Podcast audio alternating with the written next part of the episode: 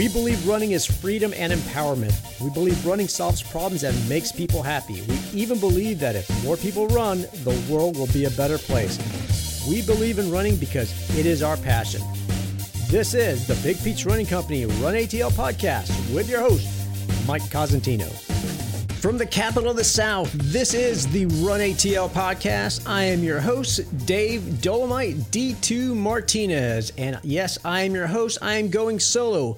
Mike is not with us today. He uh, has had some scheduling conflicts, and uh, we've also have had some difficulty with scheduling guests. But we have some great uh, content for you, and I'm happy to share um, as we're going into the fall season, and we've experienced some cooler temps in the mornings and even some low to zero humidity, we have had some a preview of what fall running could be like. And for me, when I start thinking about fall, I start thinking about trails and going out. Um, seeing the leaves changing and whether it's you know if you're a hiker or you're a trail runner this to me is the perfect time to get out and hit the trails. But many of you i know are brand new are just getting started or maybe you're have considered it but have not ventured into trails for a couple of reasons. One not knowing where to go um, being unsure about the various, uh, you know, what gear you need. What if I get lost? What happens, you know, if I'm alone in the woods and and I lose my sense of direction? How will I know where to to go? And and things like that. So this episode is going to be one of those that we're going to provide a lot of information. There's going to be a lot of links, and we'll ha- share all those in the show notes. So I want to make sure that um, you know we, we share all the details. There's there's going to be links to trails.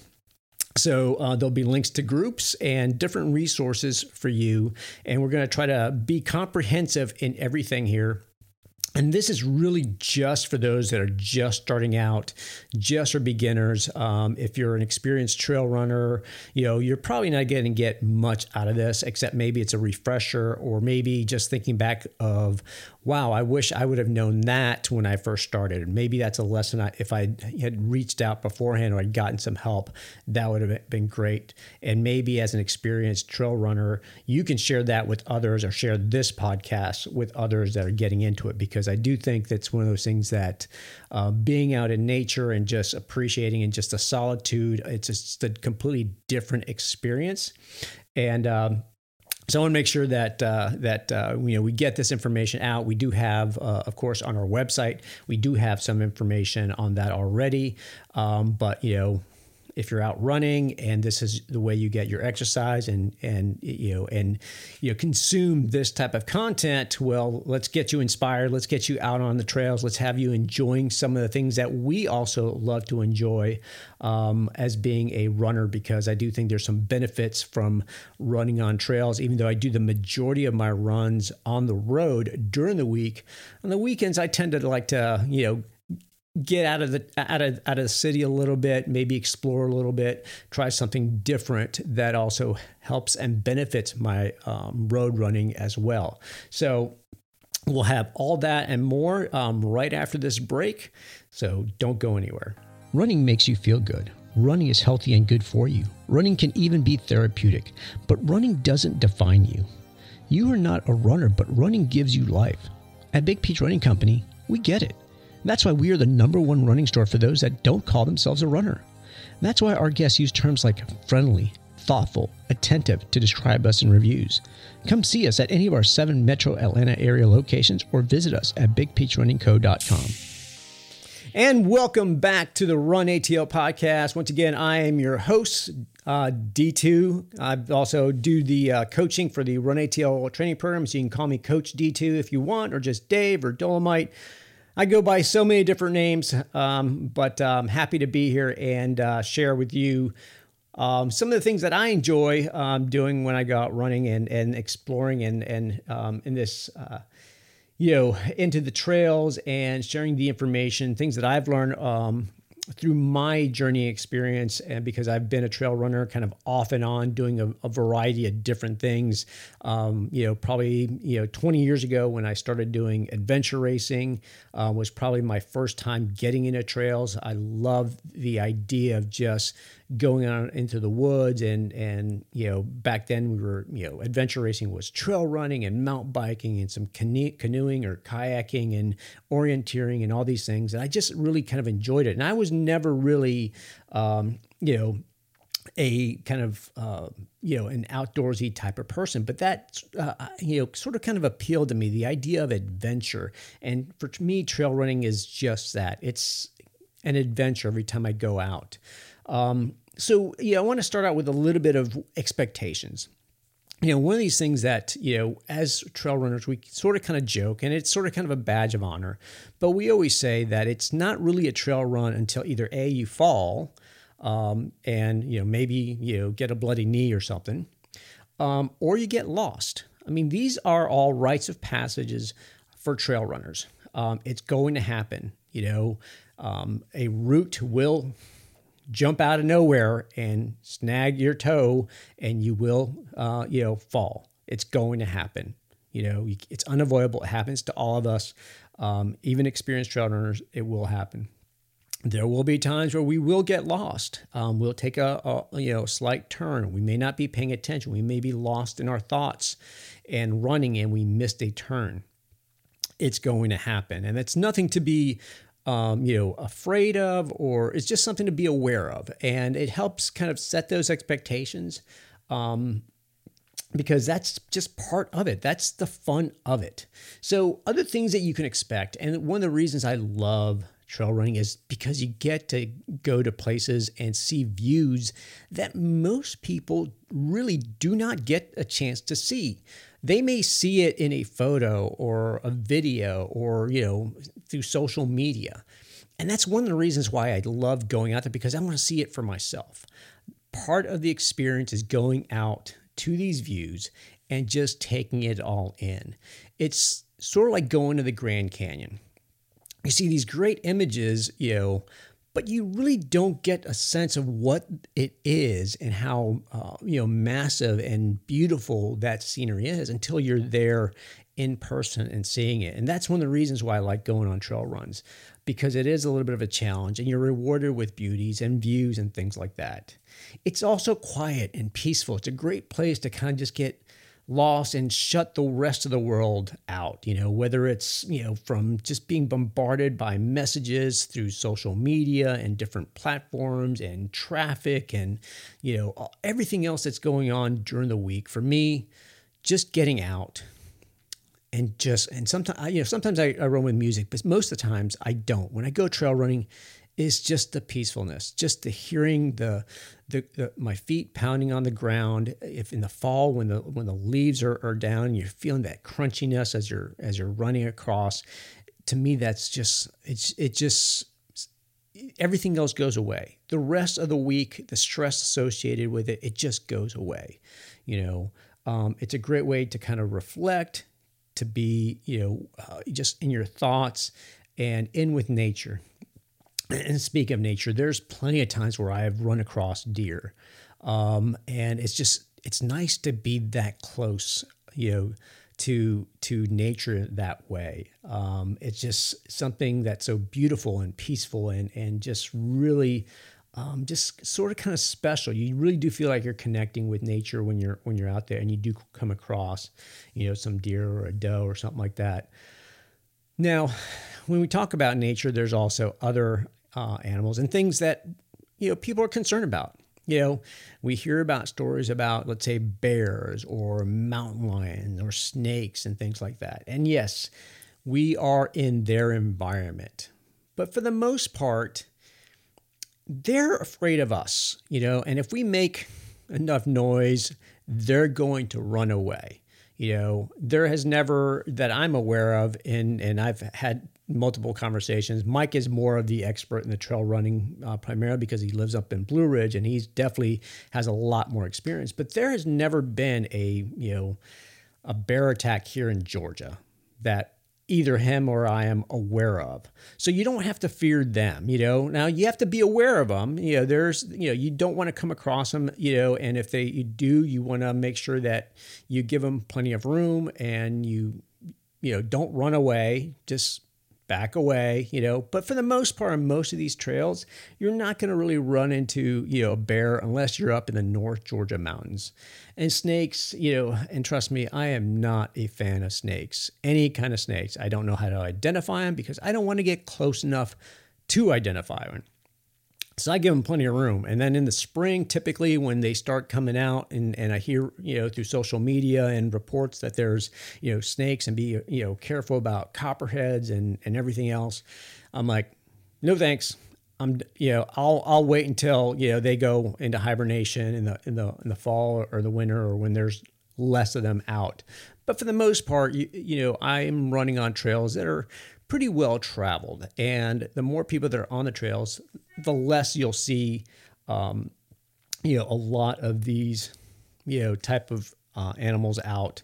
So I don't think that's much to, really to worry about. And there certainly are no mountain lions, um, you know, uh, here in, in Georgia. So that's that's more of a if you're a West Coast and you're in, out in California, where I think you need to be a little bit more concerned about the other thing, and this is one of the things I crowdsourced some, you know, questions and you know things to to to provide you guys as far as information. And one of the things uh, that was provided by a group called the Atlanta Snack Club was to pass along this little bit, t- this little bit, uh, tidbit of information. It's like there are no bathrooms out on the trails, so make sure that you go um, beforehand but if you're going to go number two, learn how to identify leaves um, because you certainly don't want to, you know, uh, grab some poison ivy because that'll, you know, you'll have some other things to worry about. So, um, so yeah, that's sort of kind of what you know. Eh, you know, before you get to the trailhead, you know, stop off at a gas station and you know go to the bathroom. If you're in certain parts in you know like Chattahoochee National. Um, or the uh, let's see, what is it? The let me go down here to uh, my notes. Chattahoochee River area, there are uh, bathrooms and they have uh, facilities, so you can always go to you know use those at the trailhead. But for the most part, you're not going um, to find um, bathrooms. And then the last thing I would say is, and this is just being responsible um, in general, just as as good citizens of of the earth is to leave no trace. Don't don't carry trash or don't leave trash behind. If you see something and you see some trash, you know, please do pick it up. Um, you know, this is nature. We are, you know, kind of in their environment and we're just visitors.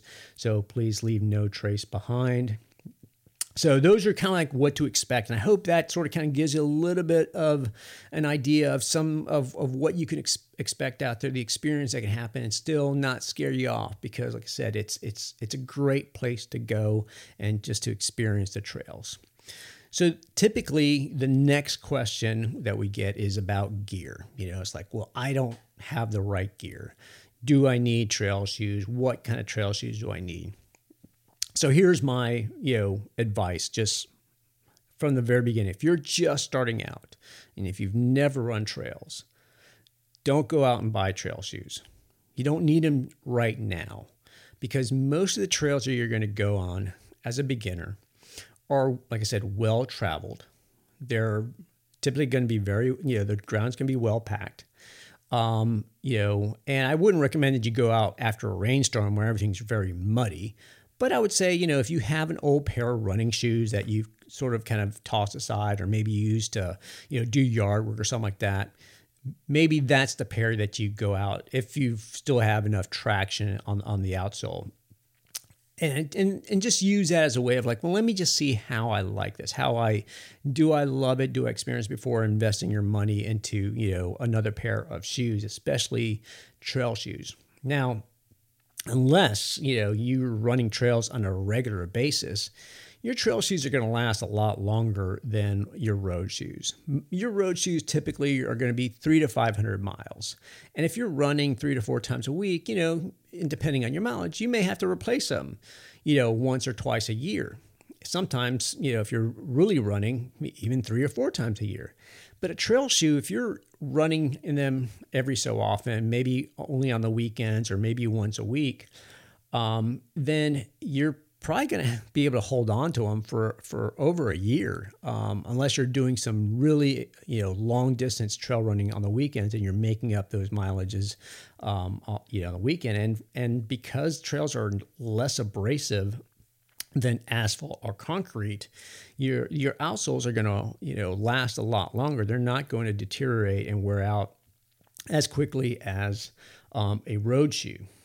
So if you are, and you've kind of said, no, I'm committed, I'm going to get a, a trail shoe, or I just want to know more about trail shoes and what's the difference? What's the difference? Is it just the outsole? Is it just because it's more grippy? So now we get a little bit into the anatomy of a trail shoe and maybe why you should get a trail shoe if you do decide to take trail running um, beyond just the occasional, you know, um, you know, interest. So toe kick. Toe kick is typically it's it's a protective area around the front of the you know the shoes where your toes are. It's typically extends from the outsole and goes up over the toes. And the reason for this is, as I said, expect to trip and fall at some point. Your toes are going to hit a root or will bump a, a root at some point. And in, in doing so, a regular running shoe is not going to have that extra layer of um, yeah, protection at the toes, and so you will feel that a little bit, you know, you know, you know, more of that impact. Um, and most of the time, that's typically where it's like think of it as like kind of stubbing your toe, you know, in the you know the living room or the bedroom when you're barefoot. So um, maybe not quite as extreme um, in a in a road shoe, but if you're running and you happen to stub your toe against a, a root, it's going to hurt. And so the toe kick does provide some additional protection because it's going to be a firmer, denser type of material. Um, but you're still going to make some contact. It's just going to lessen the amount of impact. So, um, you know, that's one of the characteristics you'll find in a trail shoe that you won't find in a road shoe. Now, the most obvious thing you'll see a difference is going to be the outsole. It's the lugs for traction. So, um, you know, and it's going to vary. There's some that are going to have a very aggressive, deep lugs, and some that are going to be, uh, you know, less aggressive. And it really kind of depends on the conditions that you're going to be running in and the and the part of the country that you're even uh, running in. So you know, if it's you know if it's been raining, um, it's been wet and it's been muddy, you know, you're probably going to want a trail shoe that is you know has a lot more traction, deeper lugs, so that they can grip a little bit more, and you probably want them to be spaced out a little bit more, um, just so that any mud doesn't get you know kind of caked in and and and there's room for it to kind of spread out and and not stick to the outsole. So anything that has a lot of little holes is going to pick that and just uh, fill those holes with that mud. So anything that is a little bit more wide open spaced out just helps shed some of that mud while you're um, running so those are things to think about and obviously if you're you know running in drier conditions um, or drier areas then you know uh, you don't need quite as much uh, traction as far as you know. You can go with lower lugs um, and um, and even tight, tightly spaced, which also makes a shoe typically a little bit lighter.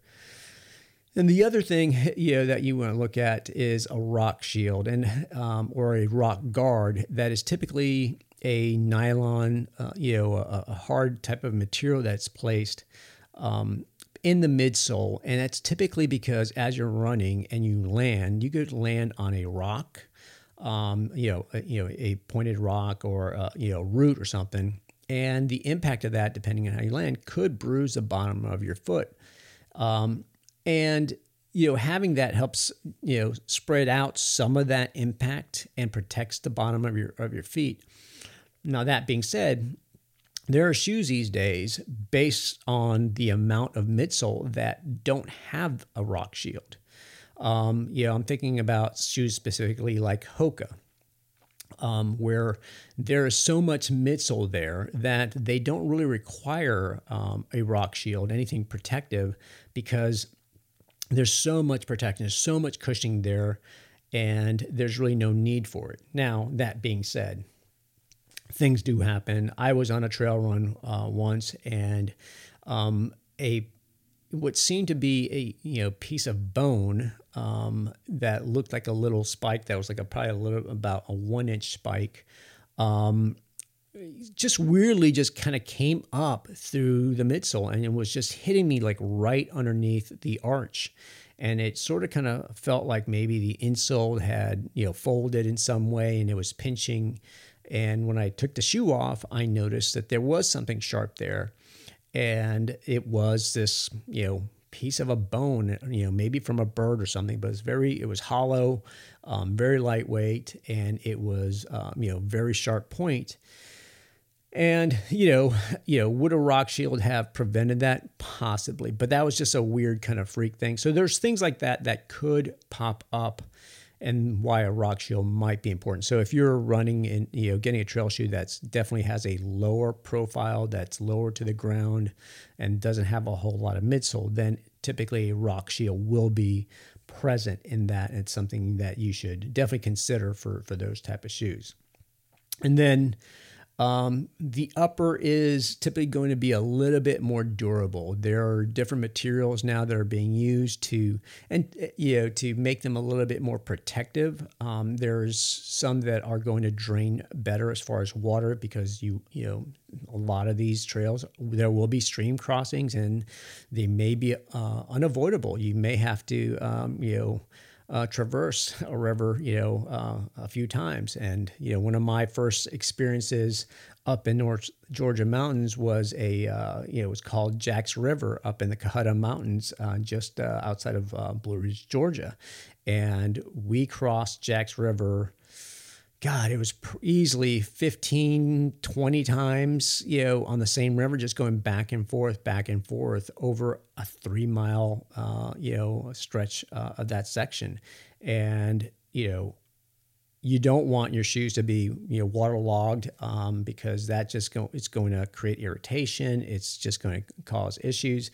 So things like that, I think, you know, uh, looking at, at, you know, drainage you know, most of the shoes do drain pretty well. Some are specifically designed where they have drainage holes underneath them. Um, but then the material around them as well, because you're going to be running, you know, and, and on, you know, you know, over rocks and even with rocks on the sides, they're going to get scuffed up a bit. So they're using different materials to protect them and um, make them a little bit more durable. So, um, but at the same time, you know they they have a tighter weave to keep kind of that dirt and debris out from coming into the shoe um, which you know they're still breathable and they may have strategically placed you know um, areas where they breathe a little bit more but they're going to be less breathable than your typical um, road shoe, uh, especially some of those that are used to like really lightweight um, type of shoes uh, on the road. Those have a lot of uh, breathability compared to, to trail shoes. So, you know, as far as getting fitted, and of course, we will always recommend that you come into Big Peach Running Company and get properly fit for shoes. But a guideline is is to always go up maybe even a full size than what you would typically think, or half a size more than your road shoe. The reason for this is once again is that at some point you're going to stub your toe.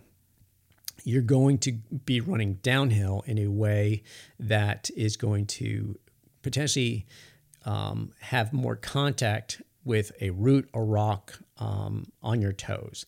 And as you make that contact, the more space you have, the less that impact is going to be on your toes. So if you're talking to trail runners and you know and we've seen marathon runners as well that feel that you know black toenail or losing their toenail is a badge of honor. Um, it typically just means is that your shoe size is too small. And as trail runners, you know, you got to go bigger. Now that doesn't mean that you got to, you know, sacrifice the fit of the shoe It just means that you still have to, you know, make sure that the heel is secure, the midfoot is secure, but just going a little bit extra, making sure you have a full thumb um, width um, between your toes and the front of the shoe is going to be much better for protecting your toes and not losing toenails. So keep that in mind. Um, so you know, for me, I mean, I, have I've recently just purchased a pair of trail shoes just had to um, replace, and I've had trail shoes from various brands, and they all make great shoes. I mean, I remember the first pair of trail shoes I bought was, um, you know, from La Sportiva when I went to you know Big Peach. Even before I started working for Big Peach, and we carried La Sportiva. That was, you know, brand that I was, you know, well known for uh, trail running. I don't, you know, they're still out there, but they're not quite as prevalent as some of these others. I've run in Saucony shoes, you know, trail shoes, and Salomon. Um, even the Altra Lone Peak was one I've tried, and you know, up until recently, I was uh, running in the Hoka Speed Goat. But I went and, and you know to the Decatur store just a couple weeks ago to get new trail shoes, and I was trying to compare them and trying to you know see well what's new out there, what should I be trying, what should I be running in. Um, and I came down to two choices. I was you know kind of between the Hoka Torrent 2 or the Altra Timp and the Timp actually felt better. It, just a little bit softer, and it just you know liked the cushioning of it, and it was you know kind of lightweight as well. Um, but what I didn't realize, and it was great that you know Shanta, who's one of the managers at our Decatur store, and this is one of the reasons why I think it's great to get fitted because even someone that is knowledgeable and you know has some experience still needed, you know, an objective opinion because as she saw me kind of walking in the shoe, she noticed that the heel collar around the Timp kind of opened up a little bit. And while it wasn't slipping, it had the potential to slip down the road, but also as it as you as it the heel kind of in uh, the heel collar opened up, there's that potential that you could get stuff into the shoe. So more likelihood that you get a rock or a pebble while you're running um, but also the stability around the ankle wasn't quite there. And since I was testing this out, you know, inside a store on a flat ground, I wouldn't probably have noticed that. But having someone objectively look at that, you know, really helped me out, and is the reason why I went with um, the Hoka Torrent um, so so far, it's you know it's it's you know I've run in a similar shoe um, a few years ago called the uh, Speed Instinct from Hoka, and it's a very similar feeling shoe.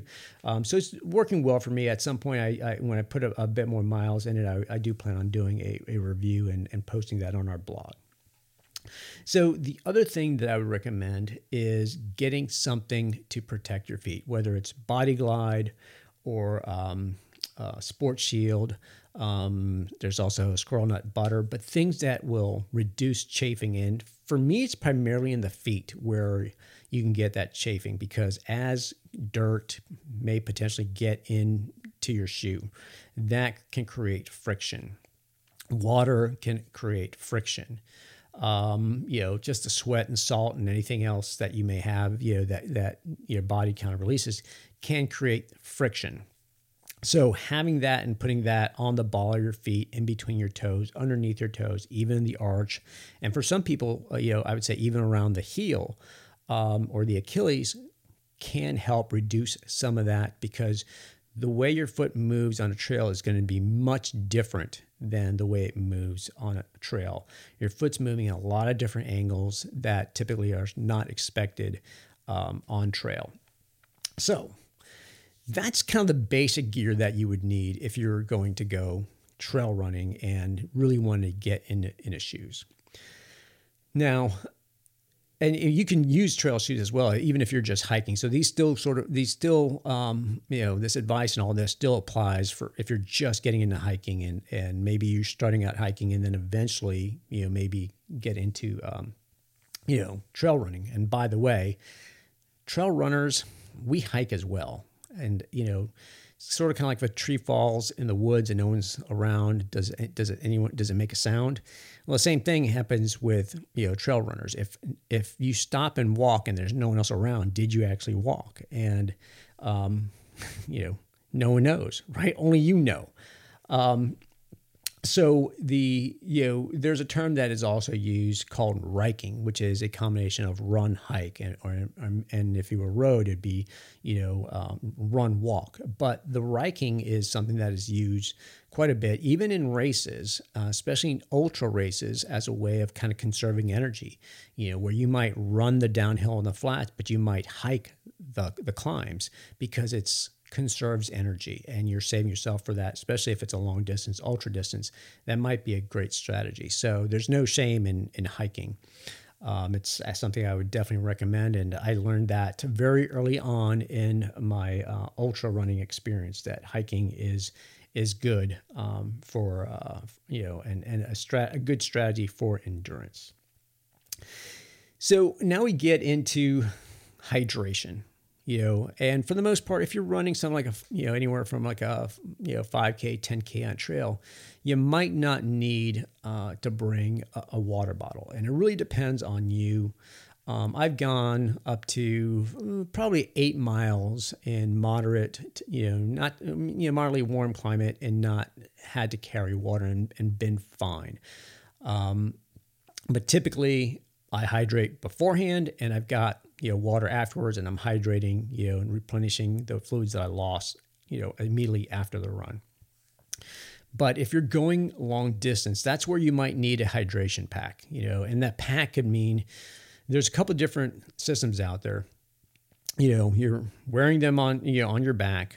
Um, they typically have a lot of pockets, and depending on styles, they may have minimal pockets.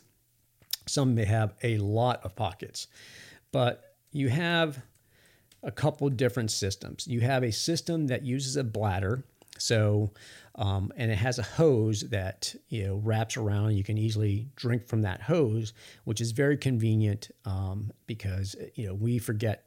You know, the easier it is to drink and have access to fluid, the more likely you're going to drink.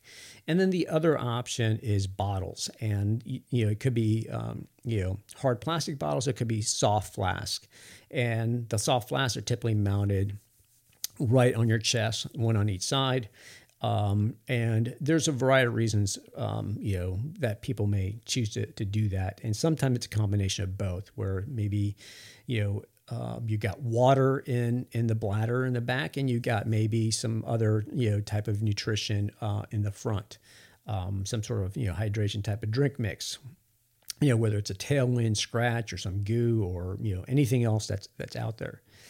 Um, and that's a personal preference. You know, um, for me, when I was doing ultra racing, um, you know, and, and, and doing those type of races, um, the bladder just made it difficult to refill um, when I needed to refill because I had to take the pack off, remove the bladder, open up the bladder, you know, and fill it up with water, um, you know, at the aid station. Where the soft bottle flask, it's just, you know, while I'm running, I can remove that bottle from um, you know, that hydration pack, that vest, unscrew the cap, roll into aid station, fill up my water bottle, and then run out and put the cap on while I'm running, and then put it back in my vest, conserving time um, if I was going, you know, for a fast time. Um, but I typically will use a mix where one bottle might be just plain water, the other bottle may be something like Tailwind. So those are things. The hydration pack also allows you to carry gels, chews, bars, and in some instances, depending on you know the type of time of year you're going, especially if you're going out in the fall and the winter, um, having a shell, a rain jacket, or something like that is a good idea because you know rain can pop up, you can get you know dehydrated, you know you can get a chill in the air, and having something that you can put on and layer is always a good idea. So having that kind of in your pack is something that I would recommend even if you're just hiking, having that would be, would be good. So those are the, the basic things that I would recommend. But like I said, the hydration, I would say definitely for longer distances, make sure that you have that, you know, with you. So now where to go? So, you know, where are the trails to go? How do how can I get there? How do I find them? Where can I, you know, you know, is it safe? All this stuff, all these great questions. I'm going to point you to popular locations. So one of the most popular ones is Kennesaw Mountain. And by the way, all the ones that I'm, I'm kind of recommending here are typically well traveled. In other words, you're going to run into a lot of other people on these trails. These are not where you're like going to be the only one for miles or hours. You're going to see people on a regular basis, you know, um, through all these trails. Um, which is great for safety concerns. It's also great for you know you know if you're unfamiliar with the area, there's someone there who can you can ask and say where am I going, how do I get back to the trailhead, where's the parking lot, you know you know all those questions can be answered. And and trust me just like runners trail runners are friendly and very helpful and and are glad that you're out there. So kennesaw mountain is a great place. It is um, they've got a couple sections there where i would you know if you're running up the mountain it's challenging. It's you know if you're just starting out i'd say you know hike it because it is straight up. You know, there are very little flats uh, areas, um, so you're going to get a workout for sure. So Kennesaw Mountain is is one that I would recommend. There are trails around the mountain, and there's uh, loops there that you can uh, that are going to be relatively, I'd say, flattish. So you can get up to 15 miles out there. Um, and in that case, I'd say definitely bring a hydration pack, know the route. Um, and you, at that point, you may see less people, but on the actual mountain, plenty of people uh, that you can, you know, um, um, to, to run into and ask questions and feel safe. Chattahoochee River, um, there's uh, several different places where you can access it. Um, you know, there's East Palisades, which I'm I've sort of heard before, and I'm recently seen quite a bit. There's actually a bamboo forest, which I'm surprised I didn't know about that. I think I've been to West Palisades. Um, that's over off of uh, Northside Drive, um, kind of heading up up to uh, kind of Cobb County area. Um, Cochran Shoals, which is kind of if you've heard of the river, there's Cochran Shoals. Um, there's a system of trails there that connect to Soap Creek. You know, that's one of my favorite areas to run because once again, you can connect all these different uh, trails and loops and make a you know bigger uh, loop and section, and you get a variety of different terrain and elevation change depending on how difficult you want to make it. And then the only um, trail that I know that is definitely inside the perimeter is Southside Park. It's sort of like you know near the airport, near Hartsfield Jackson Airport. If you head south on 75, um, it's sort of kind of in that area. It's uh, fairly newish, I'd say, in the sense that you know there's been a lot of it's a it's a park that has a lot of baseball fields, and I know they do a lot of uh, baseball and softball tournaments and and leagues down there. But up until maybe a few years ago did they get funding to actually build trails out there? And it's used by mountain bikers and trail runners. And like i said it's the only one that i know that's inside the perimeter and they're expanding that and adding additional trails and, and mileage out there. So that's a, a good one if you're inside the area or live on the kind of like south side of atlanta to check out um, Sweet uh, Creek is a very popular one. Um, there's a, you know, I think there's a, a, couple ultras that are done out there, so you can definitely get a lot of mileage there. And terrain varies, but it's nothing that I would say is too difficult. Um, Vickery Creek up in Roswell um, is uh, is a, is another great one um, very beginner friendly, and uh, yeah, they've got the covered bridge there if you park on that side, which is uh, a great place and it's sort of kind of scenic there um, by the river there. Um, Stone Mountain, um, actually not actually climbing up Stone Mountain, but definitely trails around the park. You know, something I didn't really even realize that was out there until a couple years ago. Um, there's a great uh, system of trails there. That's nothing that's too difficult. Um, as far as elevation change until you, you know, unless you want to add, you know, climbing up to the top of Stone Mountain. And then Yellow River is another one that is, you know, just a little, just past Stone Mountain, a little bit further east of Stone Mountain. Um, there's two sections of the trail there. There's, um, you know, a more difficult section that has a little bit more elevation, but there's a riverside which has is relatively flat with very little elevation change, very beginner friendly, and once again, a lot of mountain bikers out there uh, Cochran Mill, which is sort of kind of like down by Chattahoochee Hills, and there's also Red Top Mountain, which I do think they're uh, uh, probably a bit more beginner friendly. They're not there's not a, there's a, got a lot of good uh, elevation changes, but nothing too difficult, and it's very well groomed. Not a whole lot of roots in, in some in most of the parts, um, so uh, great. Now as I mentioned, there are some of these places that have mountain bike trails. So we are, as trail runners, going to share these trails with these mountain bikers.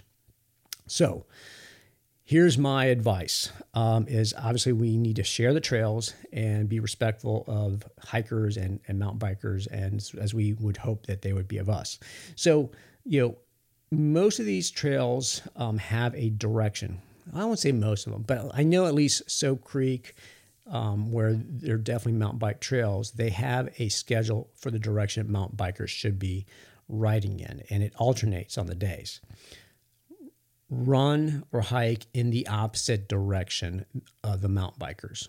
So the directions there are specifically for the mountain bikers go in the opposite direction on that particular day. The reason for that is because you want to see the riders coming towards you so that you can get out of their way. You know, bikes can, uh, you know, they're they may go, uh, they're definitely going a lot faster than a runner, so they'll sneak up from behind you and you know you may, won't have enough time to get out of their way. They may sneak up on you. They may, you know, startle you. So seeing them coming towards you just gives you a little bit more advanced warning and notice so that you're not startled and you can get out of their way. The other thing that I would say is, and this is kind of a rule that applies to bikers uh, for fellow bikers on trails that are multi directional, um, is that bikers going uphill get the right of way. And the reason for this is because it's harder to go uphill on a bike when you've stopped at the bottom of it.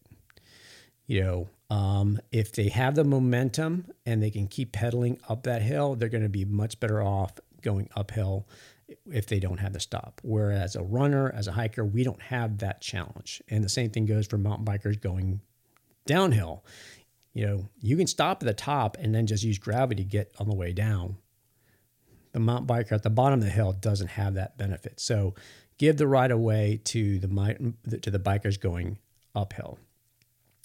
Um, and then um, when sharing trails and you know, if you're approaching hikers, just announce yourself before passing for the same reason, especially if you're if you're passing them and you're behind them is they don't want to be startled. You know, they may be lost in their thoughts, you know, not paying attention, whatever the reason is, and you may sneak up on them. Um, so announce yourself. Either you know, start making noise, shuffle your feet a little bit, you know, or just announce, say, on your left or runner back. And I've typically, even when cycling, tend not to say runner or you know on your left because people typically then move to the left, even though that's where you're trying to pass them. So just say runner back announce yourself, um, slow down, and give them the opportunity to get out of the way so you can you know safely pass them. Um, the other resource that I'd like to pass along because you know there's so many different trails and so many different places to explore um, is you know, alltrails.com has uh, a lot of different and there this is you know uh, they're uh, they've got an app as well and they you know website so alltrails.com you know, has you know uh, user um, you know feedback and reviews and courses and um, things like that that allow you to research before you actually go out, providing direction to the trailhead and then direction um, on the trails. And if you use our app, you can actually use uh, the GPS on your map to navigate. So that's something that I would recommend. Uh, I've used that a couple of times while I've been out on the Appalachian Trail and running up in North Georgia. And the other one, especially around Atlanta, if you want to explore all the various different trails and even some smaller in in town trail systems, and by smaller I mean there may be a mile, maybe even a half a mile. But you know, sometimes if you're out running through a neighborhood, you might be able to sneak in and and connect to a trail just to get a little bit of, of trail experience. Is AtlantaTrails.com. They do a great job. They take beautiful pictures. Um, they put a lot of effort into that so once again, I, I, said something about you know as far as you know using and you know all the app for navigation because you know that's one thing that a lot of people are concerned about is getting lost and the safety associated with it. So let's move on to safety here. You know, it's always ideal to run with a friend, especially if you're going out for the first time, if you're uh, you know unaware of you know the trail system you know, having someone that maybe is already familiar is always going to be much helpful and have them introduce you to trail running and that that particular trail. So running with a friend is always uh, going to be something I would recommend until you feel comfortable you know with the trail that you feel that you're going to be safe or you're not going to get lost carry a phone you know that way you can call someone um, you can use you know your you know gps on your phone um, and if you have these, you know, uh, an app like AllTrails, then you can use that to kind of navigate and use that information. And one of the things that I use AllTrails for when I first signed up for it is that it allowed you to input a notification and a person to notify and when your expected time would be back so that they start receiving alerts um, if you're running behind or if you get lost or whatever. So, you know, for safety reasons, that's something that I would, I would recommend. Um, you know, as you're getting started, go to popular trails like the ones that I've mentioned. If there's people out there, you're going to feel a little bit more comfortable. You're going to feel safer than if you feel like you're out there by yourself, you know. And then, you know, if you are going by yourself, tell someone where you're going. Tell them what trail you're going you're going to. Tell them where you're going to park, what time you expect to arrive, and then what time to expect you back. And then even call them or text them when you're back at your car so that they're not worried. You know, so those are things that I would definitely you know recommend as far as safety. You know, there's other things you can do and other gear you can get. There's whistles, there's horns, mace, and things like that. And that you know, it, you know always great ideas to to have on you, even if you're running on, on the road. Um, you know, because you know, you know, in, in, the times that we live in, things do happen. So be safe out there. So that's why I always say run with a friend, be knowledgeable about the area that you're running in. So a lot of questions we get is, you know, is about terrain. You know, how hard is it? What's the difficulty level? Am I going to twist my ankle? Am I going to roll my ankle? Am I going to get hurt? Most of the trails that I mentioned are not really that technical. There'll be roots and things like that, and in some areas, you know, you, you, there may be some uh, erosion and some, you know, um, areas where there's more exposed roots because of the erosion, where it does feel it's a little bit more technical. All you gotta do is slow down, stop, walk that section, and you'll be fine. The most challenging part about trail running, and if you live in Atlanta, you already know it because you encounter it, you know, on the roads, is the hills. You're going to get a lot of short, you know, steep hill climbs, and you might get some really nice, long, steep, long climbs, longer than what you're probably accustomed to. And because the terrain is different, now you're not running on smooth roads, but you're maybe, you know, you're running uphill over rocks and roots, and that's going to slow you down, and that's okay. So that just means that you're just going to, you know, it's truly it's those type of things that's going to make you a stronger runner on the road. So the ground, of course, as I mentioned, is not flat. And that's what roads typically are. They're going to be, for the most part, flat. Um, so when we talk about footwear as well, we talk about pronation and, and providing stability. Typically on trails, everything that you're going to run on is not going to be a stable platform. In other words, not a flat surface. There's always going to be some sort of angle, some sort of way that the ground is going to shift that is not your normal foot placement. So, um, but because of that, it also works different muscles and tendons. So you will probably feel some soreness around the lower uh, portion of your legs, especially around the ankles, um, because it's just working different areas. It's activating different parts and different and firing different neurons and receptors around your ankles and your feet um, that you're typically not used to. Um, you know, one of the things that I remember was coming off of you know, I think I just finished training for an Ironman and I went out and did a six mile trail run and I felt my lower legs were more beat up than after I ran my, you know, um, you know, Ironman marathon simply because the trails work different muscles. And I had been running on completely flat roads the entire time of my training that there were weaknesses in areas of my body that um, that I just wasn't used to, and that's one of the reasons why I also enjoy trail running. It to me, it's a different way of cross training and getting some um, strengthening some different parts of the body that typically you don't work out when all you're doing is running on roads. So that's sort of kind of what to think about on the terrain. Yes, like I said at the beginning, you're probably going to trip. You're probably going to fall. It's going to happen. It's happened to me many times, and I did it. I can't even count the many times I tripped on, you know, and and fell and cramped up on my first ultra. There were just way too many leaves. I couldn't see see the ground underneath me, and just kept tripping. It's going to happen.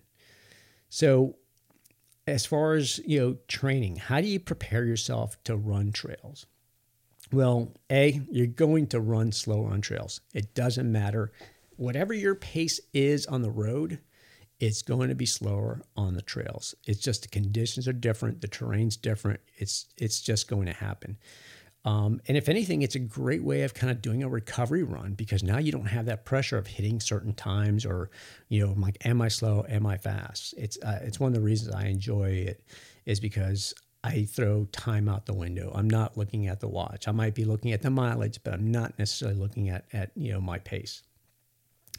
The other thing I would say is you got to learn to pick up your feet. And I've seen people running on the roads that trip over, you know, a sidewalk primarily because they're not picking up their feet and their feet then get you know their toes get you know get caught on something and that is um, that's typically what ends up happening on trails and it's obviously more prevalent on trails because there's more obstacles more things for your feet to get caught on so a lot of this happens because your hip flexors are just tight you're so used to sitting all day that picking up your feet and just picking up your knees primarily is not something that you're used to.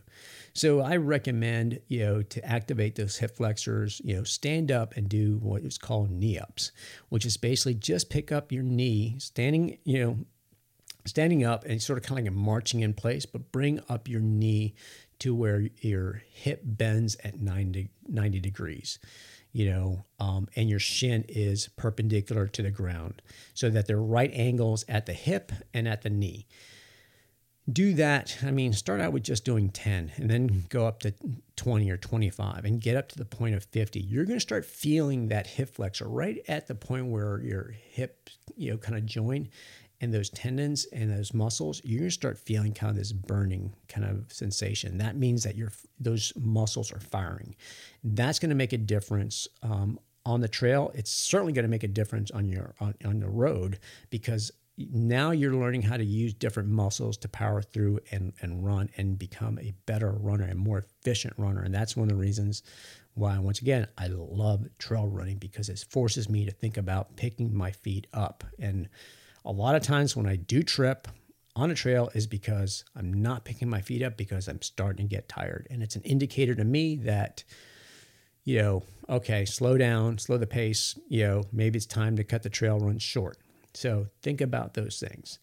Um, I would also say that, you know, primarily because you're going to do a lot of climbing and running uphill or hiking uphill lower body is going to make a difference. So, lower body strength training is going to improve your endurance and improve the way that you climb up these mountains, whether you're hiking them or whether you're running them. And I'm going to share a little story. My first ultra, you know, once again, I'm coming off of an Ironman, thinking I am like in the top of my my game, in the best shape of my life and I'm running with a gentleman that's older than me, and I love him. He's you know his name's Bob. He's one of our teammates. You know we've nicknamed him Silent Bob, and you know he's older than me. I don't know how much older. It's not polite to ask, but certainly he's older than me. And he kicked my butt. He dropped me on the climbs, and he was power hiking, and I was running. That there on that day was a light bulb moment for me that it's not about how fast you are on the road that dictates how fast or how well you're going to do on a trail, but it's the strength and the conditioning that you do that's going to make a difference um, on the trails to power hike, or, you know, up those climbs. But that also translates to the road. So keep that in mind. So one of the things I've incorporated ever since is doing more squats um, things like that. If you're, you know, if you're into strength tra- into strength training, or looking into it, definitely look at things that are going to develop the quads, you know, um, the glutes, things like that. You know, squats, deadlifts. Um, you know, work with kettlebells. Um, you know, do deadlifts, things like that that are going to help improve it because um, you know improve that lower body because that's where the power is at. All your power, your largest muscles are right there in the glutes and the quads. So um, that's how I would, I would uh, what I would do to recommend, and then you know if you work in an office building, you know, take the stairs as much as possible instead of the elevator. You know, it's great for you. It, it just helps, you know, your step count, but it also improves your ability to, to climb. Uh, don't take the easy way out. You know, use that opportunity to take the stairs and think of it as additional training. So, what you know what if you know you're like i don't really know of anyone that i can run with. None of my friends like you know, to trail run or i don't you know I, I, you know i don't have anyone. Maybe i'm new to the area. Okay great. Well you know because of the, of the, area we live in in atlanta and being close to the to the you know to the north georgia mountains and also because you know we've got a great amount of you know trail systems in and around the atlanta area that we've got a, gr- a bunch of groups, and I'm I'm going to miss some. I'm sure I am, but I'm going to mention a couple here, and I will provide links um, to them. But there's the Atlanta Trail Runners, and you can find them um, through Facebook and Instagram. Um, during the week, they do in-town runs, and they're typically running out of like the Virginia Highlands area or you know uh, Ponce City Market. Um, but weekends, they typically will do trails and they'll do a variety of different trails around, uh, uh, you know, Atlanta. I know that they do uh, at least a, a, monthly one out at Stone Mountain, and then they go out and hang out at Outrun Brewing, um, and you know, kind of a, as a social, have a, a, beer, you know, share experiences. So it's a great way to kind of know others in the trail running community, and it's a no drop type of, of run. It's a social run and you have different choices of distances. Um, great group um, as well ladies, Trail Sisters um, in the Atlanta chapter is one that I would recommend. You know, one of the things that you know women will always um, be intimidated by men and in a new sport and a new activity. So, a way to feel comfortable, a way to feel like you're part of something unique and special is a group like Trail Sisters Atlanta. You'll get the support, the camaraderie, um, the inspiration, and know, great group of gals. I know a few of them, and they do a phenomenal job. So if you're looking, um, you know, look them up. Trail Sisters Atlanta. They're like I said, social media, Instagram, Facebook. Um, you can also look up uh, trailsisters.com uh, um, and get their national uh, website, and you can track down and get more information on that group.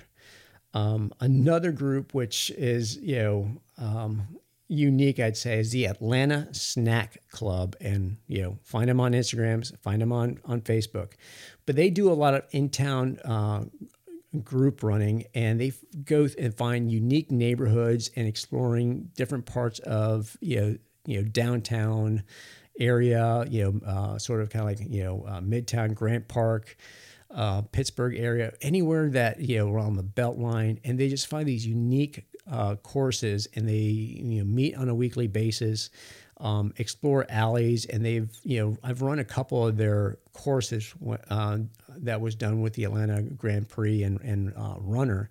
And you know they, they were able to find almost out of the six courses, I think all six of them, or all five, or five of the six, ended up having some element of trails uh, in them where you were running roads and somehow there was a short little stretch of trail that got connected and into a neighborhood and neighborhoods that I've driven past many times like the Kirkwood area and didn't know that there was a system of trails there. You know, who knew even over by uh, in Midtown in uh, you know Cheshire Bridge, Piedmont area, and that side, um, you know Morningside area, there's a system of trails there, and I had no idea. Um, so they're they're a great group. Um, I, I, would recommend uh, you know checking them out. Um, and then the last one is Guts, um, which is the Georgia Ultra Running and Trail Running Society. Um, you know, don't let the ultra running part you know scare you away. Yes, there's many of them that uh, that will do uh, ultras, and they actually put on a few um, you know races as well and ultra races. Um, but they're a very social group. They have you know um, regular you know group runs and very welcoming. Um, so I would definitely recommend uh, them. Um, so that's sort of kind of like a total comprehensive uh, i would say you know and i know i missed some stuff and if i did you know i apologize. Uh, if you have questions please reach out to me and you can email me at uh, Peach, uh, podcast at bigpeachrunningco.com and i can update this down the road. Maybe we can do a little more advanced you know a part two of this um, where i'll share the you know your additional any additional details uh, on the show notes.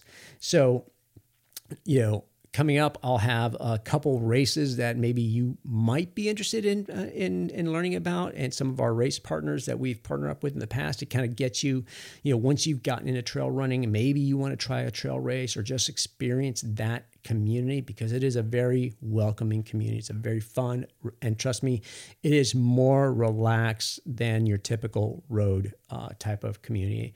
Um, you know, less of that hype type, and it's more like just chill and relax and let's hang out afterwards and and just you know talk about the race um, where instead of you know just you know roads where typically you're getting your medal and you're heading out you know got places to go. Um, so i'll share those with you coming up right after this break. At big peach running company we know that not everyone identifies themselves as a runner.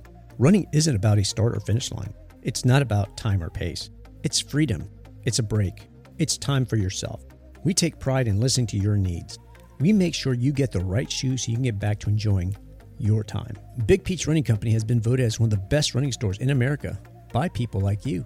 Visit us at any of our seven Metro Atlanta area locations or visit us at bigpeachrunningco.com.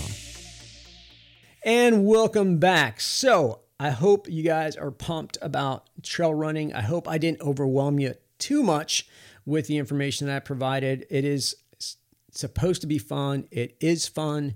Um, don't let you know being a little bit anxious about trail running or being unsure of it or being unfamiliar with it scare you away because I do think it's one of the things that you will enjoy. I can't I don't think I've ever run across a person that has run trails and said that they absolutely hate it.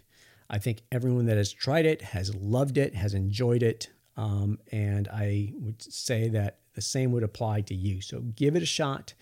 Um, so as promised, I said, you know, we partner up with a, a variety of different, um, you know, race partners and other races that, uh, you know, some which I would say I, we haven't even partnered up with, but I'm familiar with them and I want to provide, you know, enough love to these other um, race promoters because I do think they do a phenomenal job um, within our, you know, trail running community.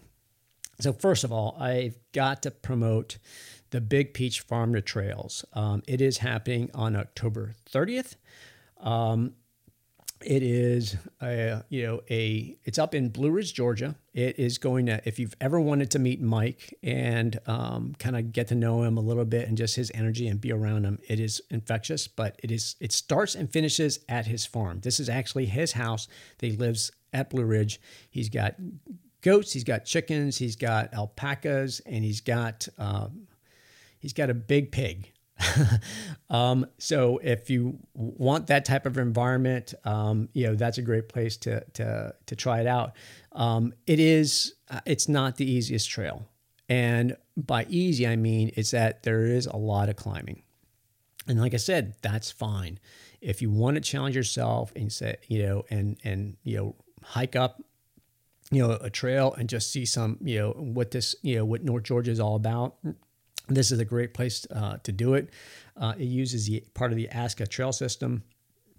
It gets a little bit onto the Benton MacKaye, which is, you know, um, you know, a favorite among you know um, hikers and trail runners. And there's a whole history um, um behind uh, Benton MacKaye. So I would recommend that that's a good one. There's two distances there. Um, uh, there's a shorter distance, which is about seven miles, and then another one that I think is about uh, 15 miles. Um, so definitely give that a, a, try. That is actually put on by one of our um, race partners, Dirty Spokes. Tim Schroer puts on that that race. Um, phenomenal uh, organization. So I would definitely recommend you know give that a try like I said, fun. You know, you'll get a high five from Mike, and he'll talk your ear off about trail running and any questions you may have. Um, you know, he's he'll be available to answer. Um, another race that will come up is actually the week beforehand. It's uh, on October 23rd. Is Cochran Mill. It's a 25k and uh, 14k, and Cochran Mill is just south of the airport down in Chattahoochee Hills uh, area, and um, it's very beginner friendly. There are some climbs, but there's nothing that's too difficult. Um, if you are doing the longer 25K, there is a river crossing that, depending on the condition of the river, um, if you're really up for an adventure, um, they string a rope across, you know, so that you have something to hold on to while crossing. And I've been there in the past and have helped, um, you know, get people across by just making sure I'm holding their hand and kind of telling them where to place their feet, you know, because I've done it enough times so I know where the, you know, the where you're going to get the most traction and where not to step, where it'll get slippery and you might lose your your footing a little bit. Um, and uh, you know so far in the you know the three or four years that I've been out there and the races I've done, haven't lost a single person out there. So don't worry about it. You, will you'll be fine. Um, but the it's a great uh, trail race. Like I said, it's a beginner um, friendly type of race. Um, so I'd recommend the Cochran Mill uh, 25K. And the other one that uh, also, because that's put on by Peak Racing Events, the other one that's put on by Peak Racing Events, um, this is the Red Top 25K and 50K. Now, this is 50K is, you know, it's over a marathon. We're talking about, you know, 31, almost 32 miles.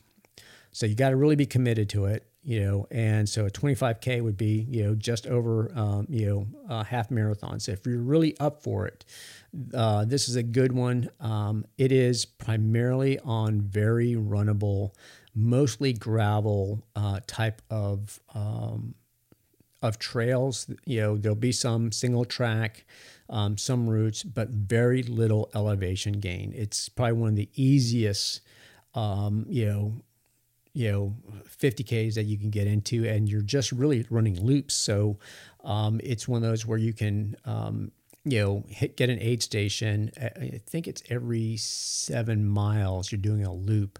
So, um, you know, you'll get, you know, or maybe it's less than that. I'll have to go back and look. But really, you don't have to carry a whole lot with you because you'll hit an aid station every at every every time you, you go through the loop.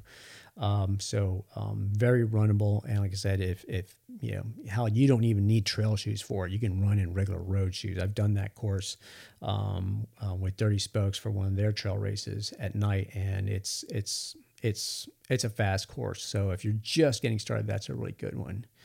Um, I've mentioned Dirty Spokes already a, a, few times, and they are one of our uh, race sponsors. We do sponsor them, um, you know, typically for for you know half the year, but they put on races um, all year long, and they're very beginner friendly. Um, you know, they are um, not a lot of elevation change, but the terrain will vary where it'll be kind of rocky and rooty depending on on the course, depending on the area. But short, we're talking, you know, they typically have two distances, uh, typically anywhere from a three to four mile on the short side to maybe a five to seven on uh, on the longer side. So great entry into you know trail running if you want to do it, and a great group of, of people that show up there. That you know he's got a loyal following. He puts on a fantastic race. Um, you won't be disappointed. Another one um, and I have not had the pleasure of, of, of, running their races, but I do know that they do a, a put on a great race. It's the Mountain Goat Adventures. Um, they do it more kind of in the Woodstock uh, area, um, and I know they do a couple races up at Rope uh, Rope Mill and Blankets Creek, which is also a place for mountain bikers. Um, so you know, check them out if you're interested. Um, I do think that those, because they're a little bit further north, you do get, and I'm familiar with Blankets Creek and Rope Mill. Um, they, there is a quite a bit of more uh, ascending and descending, but nothing I would find that would be too challenging. Um, but of course, that depends on the actual uh, routes that the courses are taking. So, um, recommend that. And of course, you know, you can find trail races um, on ultrasignup.com there's so many different races and they're and you know in around um, atlanta and other states you know don't let the ultra part scare you away there's other races that are out there that you know just because they're trail race will will put their races on ultra sign up Um, but it's a great place to kind of explore, see what's out there. There's so many unique uh, areas, and especially if you want to explore um, different parts of the country, I would recommend that. One of my favorite